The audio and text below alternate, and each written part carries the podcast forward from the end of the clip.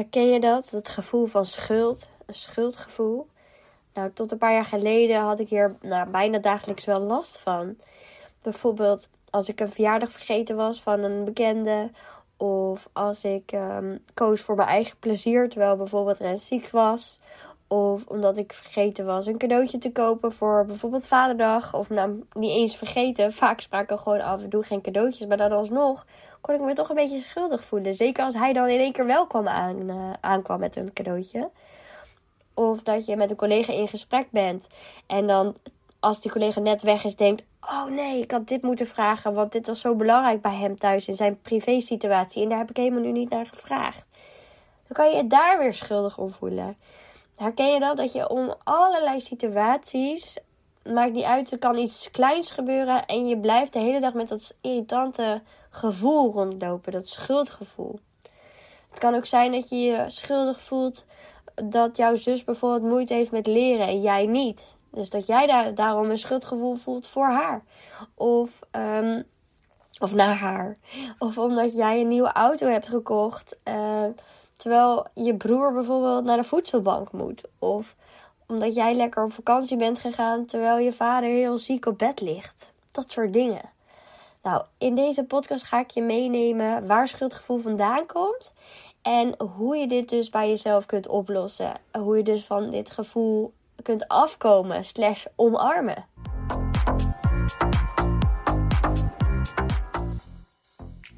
Nou, je hoort het waarschijnlijk al aan mijn stem. Ik uh, ben nog in quarantaine vanwege corona. Ik heb in al die tijd dat ik corona is geen corona gehad. En nu uh, helaas wel. Ja, het is waarschijnlijk ook omdat je weer in contact staat met andere mensen. Gezien ik altijd al best wel in mijn eigen bubbel heb geleefd de afgelopen jaren. Jaren, dat klinkt zo lang trouwens. Maar volgens mij is het al een hele tijd. Maar corona, ik voel me best oké. Um, buiten dat die verkoudheid nu wel heftig is, begint ook wel dat ik begin te hoesten en zo. Het lijkt wel dat het langzaam op gang komt of zo. Dus ik ben wel lekker aan het werk. Je zit gewoon op zolder eh, op mijn stoel, lekker naar buiten te kijken. En ik dacht, ik wil het gaan hebben over schuldgevoelens. Want dit is zo'n belangrijk thema die continu terugkomt, hoor ik bij mensen. En wat we lastig vinden om te doorbreken. En het staat natuurlijk ook weer allemaal in verbinding met het stukje zelfcompassie, zelfliefde, zelfacceptatie, zelfkritiek. En omdat ik natuurlijk ook hier een groepstraject uh, aan het bouwen ben hierover, over dit onderwerp, dacht ik nou, het is een mooi moment om hier wat dieper ook op in te gaan. Zodat je ook wat beter begrijpt waar, schuld, waar schuldgevoelens in zitten. Nou ja, als jij iets herkent van wat ik net in de intro zei, dus dat je iemand uh, vergeten bent, of dat je partner heel ziek is en dat jij gewoon voor plezier kiest, of dat je vader heel ziek is en jij gewoon op vakantie gaat, of dat je een cadeautje bent vergeten te kopen, nou, et cetera, dan heb je in ieder geval onrealistische en onterechte schuldgevoelens. Je hoeft je dus hier helemaal niet schuldig om te voelen. En dat vind ik als eerste heel erg belangrijk om te benoemen. Tuurlijk zul je af en toe ook schuld hebben, tussen aanhalingstekens. Want ik geloof eigenlijk niet in schuld hebben. Ik geloof namelijk dat iedereen ja, positieve intenties hebben. Maar kijk, tuurlijk, als jij uh, iets hebt gedaan, uh, je hebt zakken gerold of zo en je wordt opgepakt, dan wordt het gezien als schuld hebben. Maar goed, als jij iemands verjaardag bent vergeten, dan is dat iets wat ontstaat uit onwetendheid. Dus dan heb je natuurlijk helemaal geen schuld. En schuldgevoelens ontstaat al eigenlijk heel, als je heel jong bent. Als je niet beter je best doet op school, dan is het jouw eigen schuld wanneer je een slecht cijfer haalt. Of wanneer je blijft zitten, bijvoorbeeld op school. Of als je niet je best doet dan, hè. Anders dan heb je weer geen schuld. Snap je? Zo wordt het gezien, hè, in het uh, schoolsysteem. Uh, als, als kind moet je dus voor, moet je vooral heel braaf zijn. Zo voelde dat misschien wel. Want anders werden je ouders misschien wel heel boos of verdrietig. Dus als jij iets anders deed dan zij zouden willen zien. Dus als jij uh, ging tuffen op de grond. Of als jij je broertje sloeg. Of als jij uh, met stift op de muur ging tekenen. Of eten op de grond gooide. Of geen idee. Dan uh, ja, hield je je niet aan de regels. Was je niet braaf. Dus dan ja, ben je niet oké eh, voor jouw gevoel. Want je ouders reageren daar op een negatieve manier op. En er ontstaat er dus ook al heel snel schuldgevoel. Dus schuldgevoel is eigenlijk best wel een kindemotie. Het is een emotie waarin je het nog niet in perspectief kan plaatsen wat er gebeurt. En want als volwassene, als je dan nu kijkt naar als, er, als je eten op de grond gooit en je ouders die zeggen daar wat van, dan zou je niet per se persoonlijk aangevallen hoeven te voelen. Dan weet jij dat zij gewoon geen zin hebben om de hele op te ruimen. Dat is natuurlijk de reden waarom, ze zo reageren. Ze reageren niet met snauwend naar jou dat je je eten niet op de grond mag gooien. Van nee, wat doe je nou weer? Of nee, niet doen. Of, uh, en om jou af te wijzen. Nee, ze zeggen dat vanwege het gedrag wat je hebt op dat moment. Dus ja, schuldgevoel ontstaat wanneer je dus niet voldoet eigenlijk aan de opgelegde normen en waarden. En daarom zijn die normen en waarden zo belangrijk. ik heb het wel vaker gehad ook over kernwaarden. Dus de kernwaarden zijn natuurlijk de waarden waar je naar leeft. En de normen zijn uh, de handelingen naar aanleiding van de kernwaarden die jij leeft. Stel je hebt geleerd dat de auto altijd gewassen moet worden. Dan kun je je dus behoorlijk schuldig voelen wanneer je daar een keer niet aan toe komt. Want dit is iets wat jij mee hebt gekregen als norm.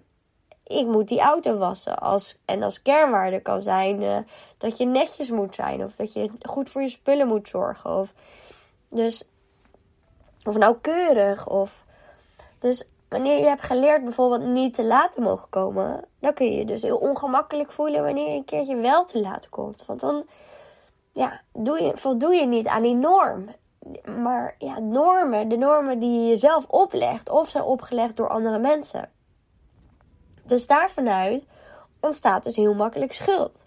Dat is heel interessant, want dat betekent dus dat je niet altijd schuld hoeft te hebben. Eh, dat het alleen maar heeft te maken met de normen die er zijn. Dus als jij anders naar die normen gaat kijken, als je die normen gaat onderzoeken en die waarden die je hebt en gaat kijken of dat eigenlijk deze normen waarden je nog wel dienen, dan zie je dat je ja, jezelf in die visuele cirkel houdt met negatieve gevoelens, gedachten en ja, ook schuldgevoel dus. Zo hebben ook heel veel mensen schuldgevoel als ze bijvoorbeeld heel de middag lekker hebben gechilled in de tuin. Die is ook heel erg herkenbaar voor mij. Als je dan even niks doet, of net zoals net, en ik had geen focus, dus dan ben ik gaan wandelen. Heb ik een extra lange wandeling gemaakt. Maar normaal gesproken zou ik me ook schuldig voelen dat ik die lange wandeling had gemaakt. Want ik vind dat ik ook moet werken. En dat ontstaat natuurlijk weer uit de waarde dat ik ja, hard moet werken. Dat is de overtuiging eigenlijk, hard werken. Maar het komt uit de overtuiging dat er hard gewerkt moet worden. Maar ja, je kunt je natuurlijk ook schuldig voelen over de manier waarop je gecommuniceerd hebt naar je leidinggevende. Je was bijvoorbeeld veel te direct. Of dat je een tekort aan aandacht hebt voor je kinderen. Misschien wel uh, toen ze klein waren. Als ik daarover nadenk, heb ik dat ook gehad. Toen Ibe was geboren, toen was ik zo in mijn bubbel met alles wat er gebeurde rondom die bevalling. Vanwege die bijna doodervaring. Dat ik heel erg bezig was met mezelf en met Ibe. En met overleven eigenlijk. Dat ik ook echt te weinig Jent heb gezien. En blijkbaar was dat zo. Maar daar kon ik me ook wel even schuldig om voelen. En um, een gebrek aan motivatie bijvoorbeeld kan je ook schuldig voelen dat je je schooldiploma's niet hebt gehaald vroeger. Dat schuldgevoel kan aan jou blijven knagen en dat kost je dus ontzettend veel energie. Je voldoet dan niet aan het, de normen en waardepatroon wat je jezelf hebt opgelegd. Of je beantwoordt onvoldoende eigenlijk aan de normen en waarden die jouw omgeving je oplegt. Of je eigenlijk zou willen opleggen. En ja, wat jij de, waar jij je dus ook aan vast wil houden. Want ja, je hoeft niet daaraan af te wegen. Of je hoeft niet daar rekening mee te houden. Schuldgevoel heeft wel een functie, want anders bestond het waarschijnlijk ook niet. Schuldgevoel zorgt ervoor dat je ook rekening blijft houden met jouw omgeving. Want schuldgevoel heeft, net als schaamte, de functie om aansluiting te houden bij jouw omgeving. Of in ieder geval rekening te houden met ook anderen. Dus ja, het beschermt je ook wel tegen gedoe met anderen.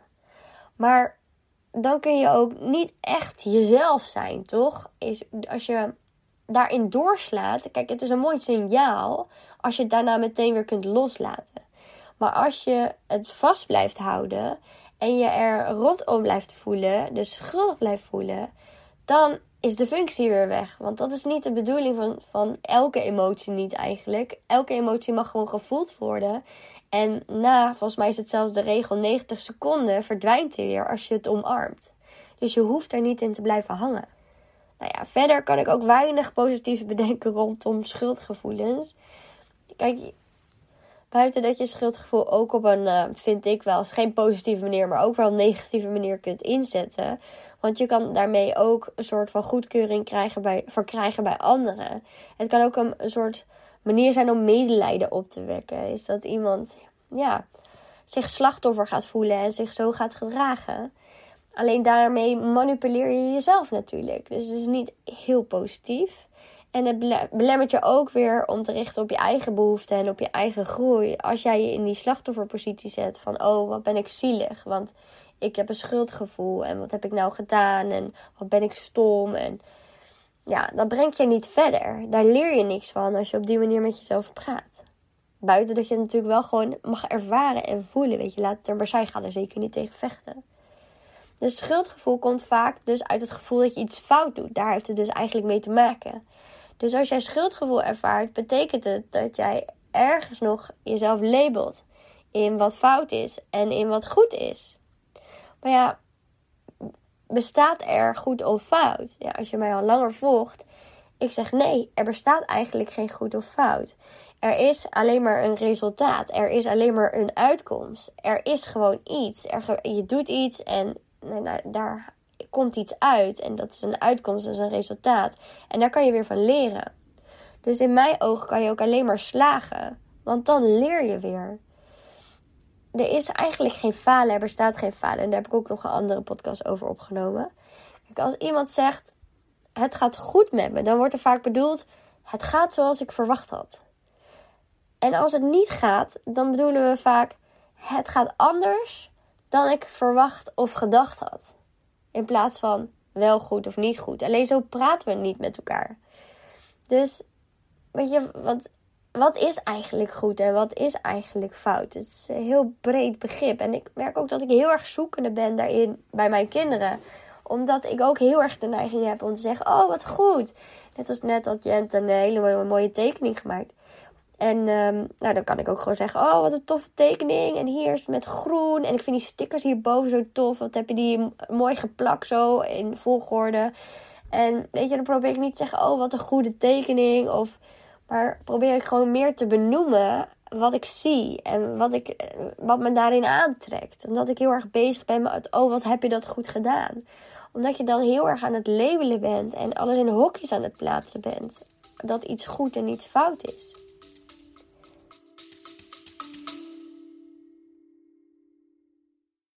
Sorry dat ik je onderbreek, maar mocht je nou tijdens het luisteren van deze podcast opmerken, is dat je zoveel erkenning ervaart en voelt dat je er wat mee wil, dat je deze kennis die je nu hoort in de praktijk wil brengen, vraag dan gewoon eens een vrijblijvend gesprek aan via www.lien-forward.nl of ga naar mijn link in bio in, op lien-forward op Instagram.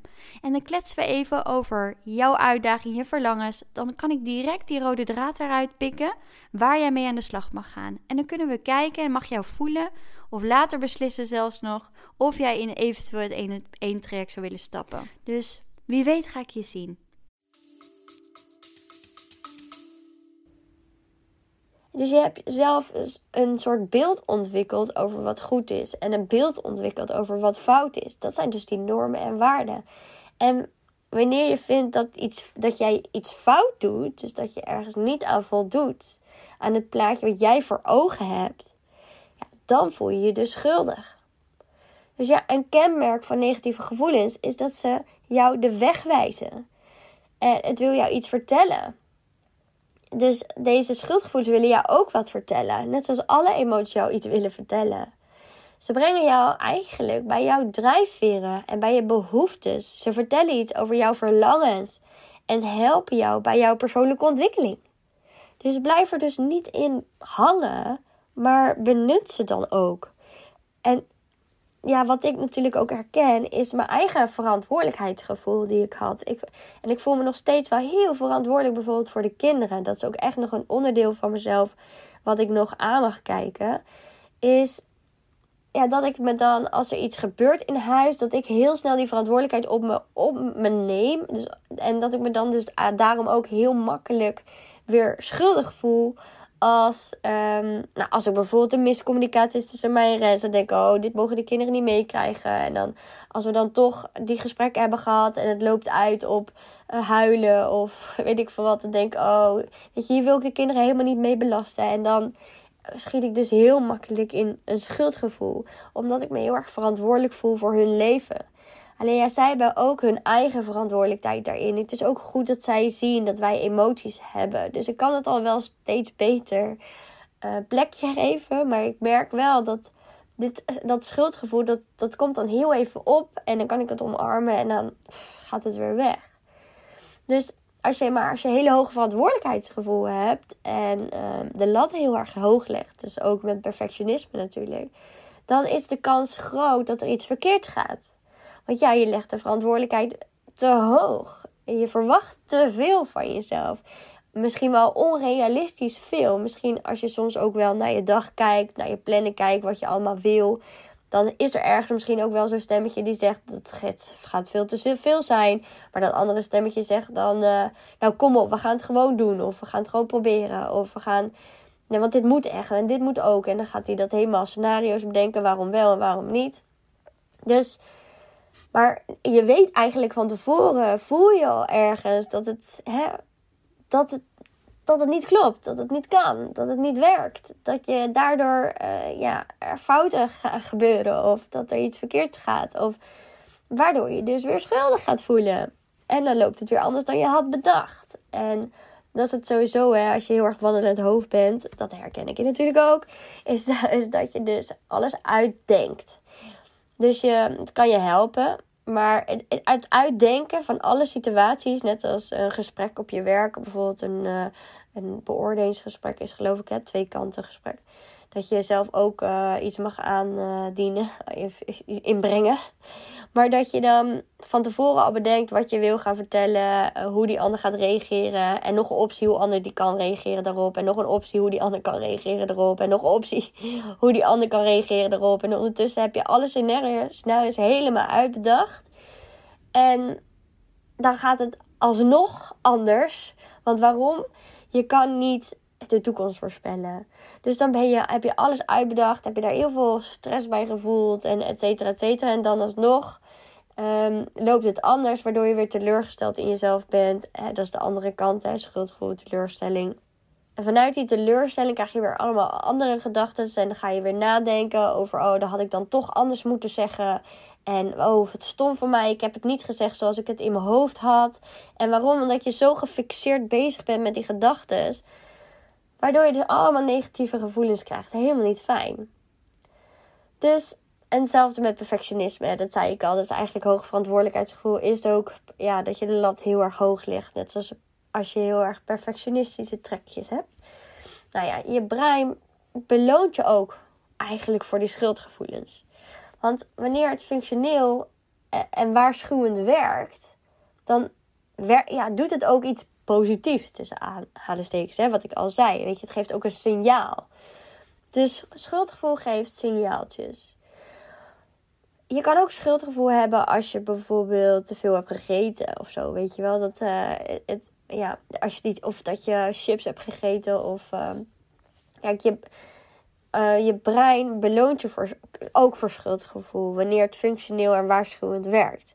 Maar helaas blijft het schuldgevoel belonen, omdat het al gauw het plezier van het grensoverschrijdende gedrag linkt aan schuldgevoel. En dit is dus guilty pleasure. Misschien volg je me niet, ik ga het uitleggen. Als je schuldgevoel zijn gang laat gaan, dan kom je niet meer van hem af. Je komt namelijk in zo'n visuele cirkel terecht. En bijvoorbeeld met eten is het zo, hè. Je hebt een, een grensoverschrijdend pleziertje. En dat geeft je dan een schuldgevoel.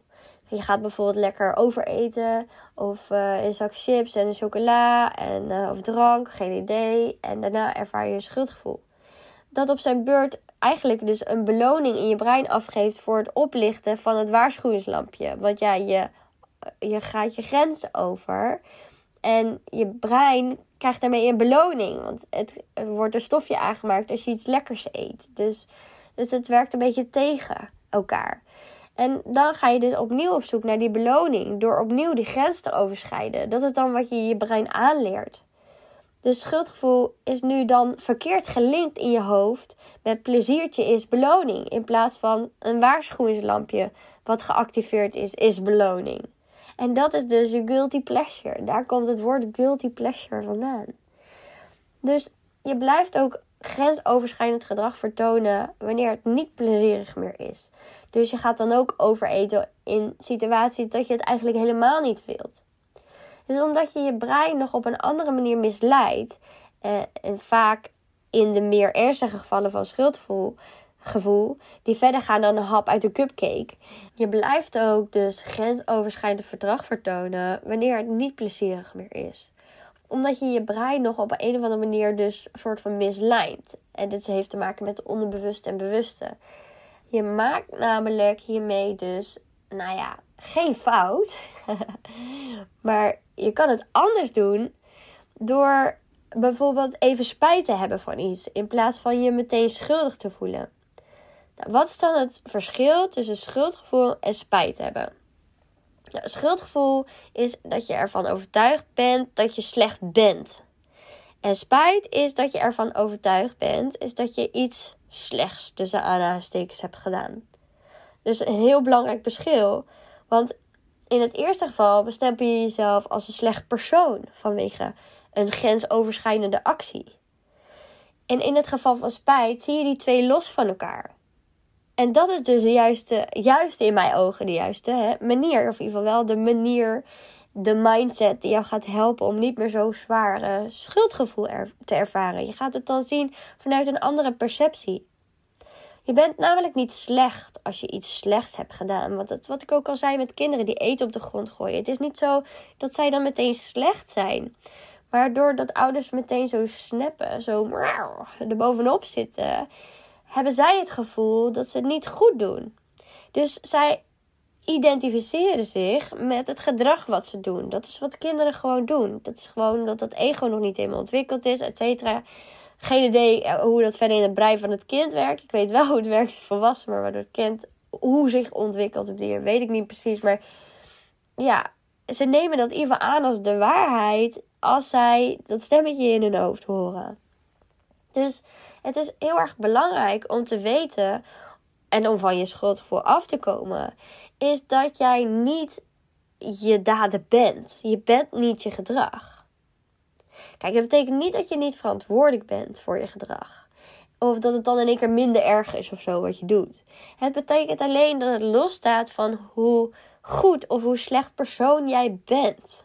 En dat is dat woordje bent. Want daar, als je iets met bent zegt, dan identificeer jij je ermee.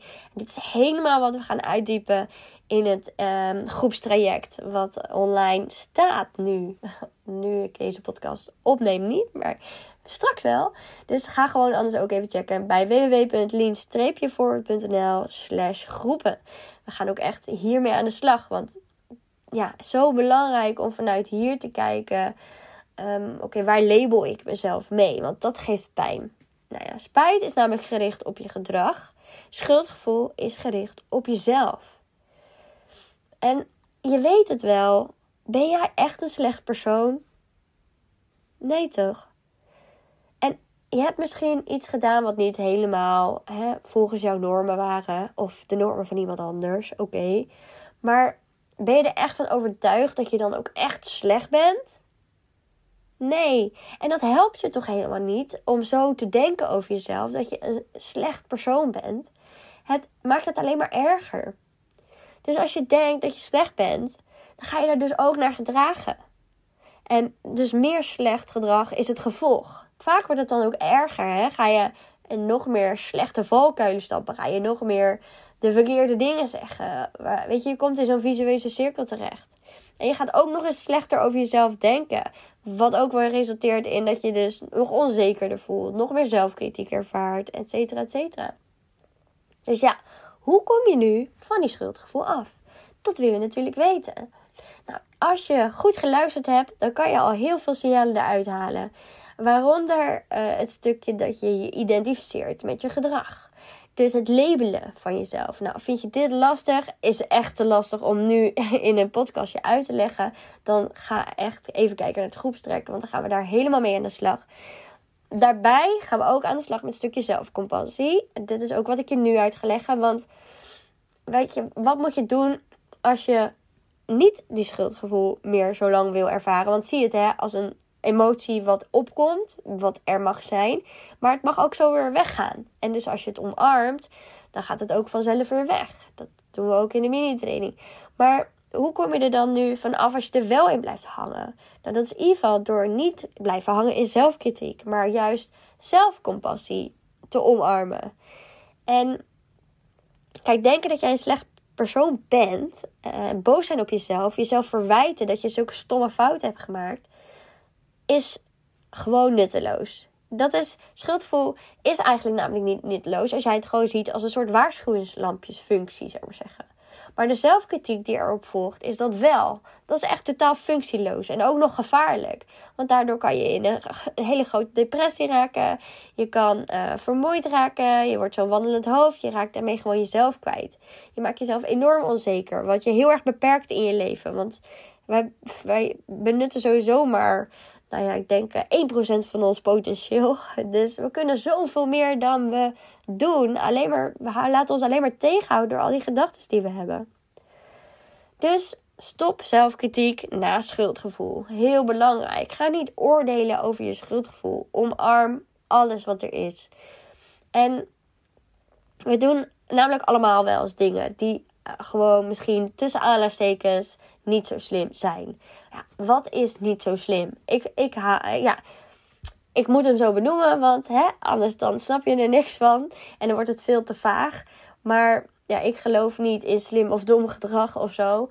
Maar goed, ja, we doen allemaal wel eens dingen dat je achteraf denkt, dat had ik wel anders willen doen. Dat is misschien beter. En iets dat andere, of iets dat andere pijn doet. Waar je dus overigens ook niks aan kunt doen. Want ja, mensen die raken dan getriggerd door jou. En daar kan je niet altijd wat aan doen. Tuurlijk kan je soms dingen op een onhandige manier zeggen. Maar ja, blijkbaar ontstaat dat op, ehm, ja, met een een of andere reden. Snap je? Maar goed. Dus misschien veroordeel je jezelf dan ook niet meer zo sterk. Hè? Als je er op die manier naar kan kijken. We zijn namelijk echt alles behalve perfect. Iedereen van ons. Jij ook. En weet je, dat heet dus menselijk zijn. Je kan niet perfect zijn. Niemand is perfect.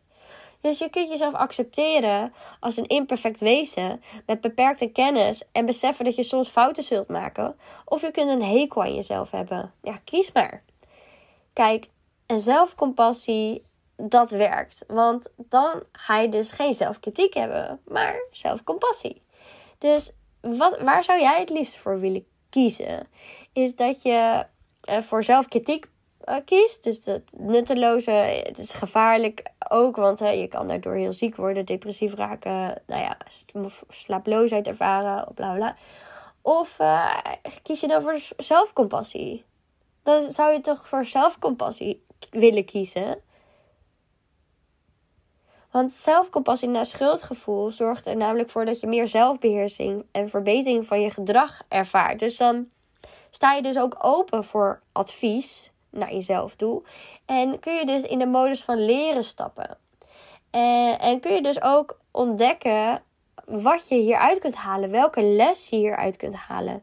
Want als jij stapt in zelfkritiek, dan zet je je oogkleppen op. En dan sta je jezelf blind op wat je allemaal vervelend of niet goed hebt gedaan. Maar als jij het omarmt, dan gaan die oogkleppen af. En dan ga je zien, oké, dit wil ik de volgende keer anders doen. En ik ga echt, dit gaan we ook, is een onderdeel van um, het groepstraject. Is dat we dus inderdaad dit stuk, dat je jezelf compassievol kan gaan omarmen. En daar heb ik een hele mooie opdracht voor. En die opdracht krijg je begeleiding bij. En die begeleiding kan je ook nog eens laten terug, terugluisteren. Um, dus dat is heel waardevol. Want elke keer als je dan schuldgevoel ervaart, dan ga je met die begeleiding aan, aan de slag. Dus, en vanuit daar ja, ontstaat er dus vooruitgang. En dat is wat je wil. Daar, vanuit daar kan je weer groeien. Vanuit daar kan je weer verder. En zo kom je dus steeds dichter bij jou, bij wie jij bent, wie jij bent in de kern. Zonder al die schuldgevoelens en negatieve gedachten en gevoelens. Dus zelfcompassie maakt dat je het lampje ziet en dat je het erkent. En vervolgens begrip en vergeving toont aan jezelf. Want dat is een hele belangrijke. Want pas vanuit vergeving kun je gaan loslaten. Dus dat is ook een hele mooie stap. Als je die kunt gaan zetten. Niet vanuit je hoofd vergeven, maar vanuit je hart vergeven. Vanuit liefde jezelf vergeven. Dus zelfcompassie ervaren is eigenlijk een soort van liefdevolle mindset hebben naar jezelf. En als je compassievoller wil zijn, dan zijn er nog veel meer andere dingen, zoals uh, minder oordelen naar jezelf en anderen. Echt die verbinding voelen. Echt uh, liefde boven angst kiezen. Nou ja, zo zijn er heel veel dingen die je kan doen om veel meer zelfcompassie uh, te ervaren. Wil je hier meer over weten? Check dan ook even het groepstraject wat ik al eerder aangaf. We gaan, uh, is een traject van drie maanden, waarin we met een aantal vrouwen aan de slag gaan. En dat we heel erg op zoek gaan naar waar jouw verlangens liggen. Waar je tegenaan loopt om nog die verlangens te bereiken. Dus welke doelen eigenlijk heb ik het over verlangens. En hoe je dus ook met meer zelfcompassie, met meer zelfrespect, met meer zelfwaardering naar jezelf kunt kijken. Waardoor dus weer ruimte is voor groei. Want door die zelfkritiek hou je jezelf weg bij zelfliefde, waardoor het weer moeilijker is om een liefdevol leven te leven. En daarom heet het traject ook Leven in Liefde. Nou ja, de meeste weten dit denk ik ondertussen. Jullie hebben er ook zelf, in ieder geval de volgers op Insta hebben er zelf voor gekozen. En dit traject zal bestaan uit uh, zes groepsessies met mij als coach. En je krijgt ook nog audiotraining erbij, dus met opdrachten en podcasttips, affirmaties. En dus je kan gewoon weer in de leer, leeromgeving joinen. Je krijgt de ruim de tijd om alles uh, nog even door te nemen voor de eerste sessie. En ja, daarbij krijg je nog een WhatsApp community met mijn support.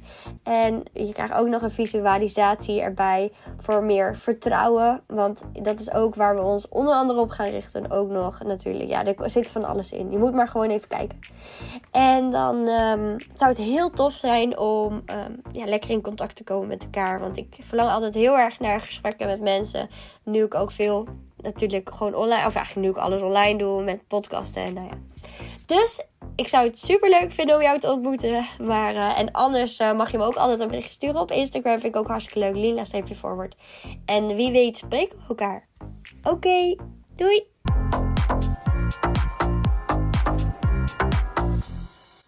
Dat je hebt geluisterd. Deel het op Instagram om ook anderen te inspireren en tag mij. Het zou mij enorm helpen als je deze podcast gaat volgen en als je een review achterlaat op iTunes via Apple Podcast. Zo word ik beter vindbaar en kan ik daarom nog meer mensen helpen. Bedankt. Doei!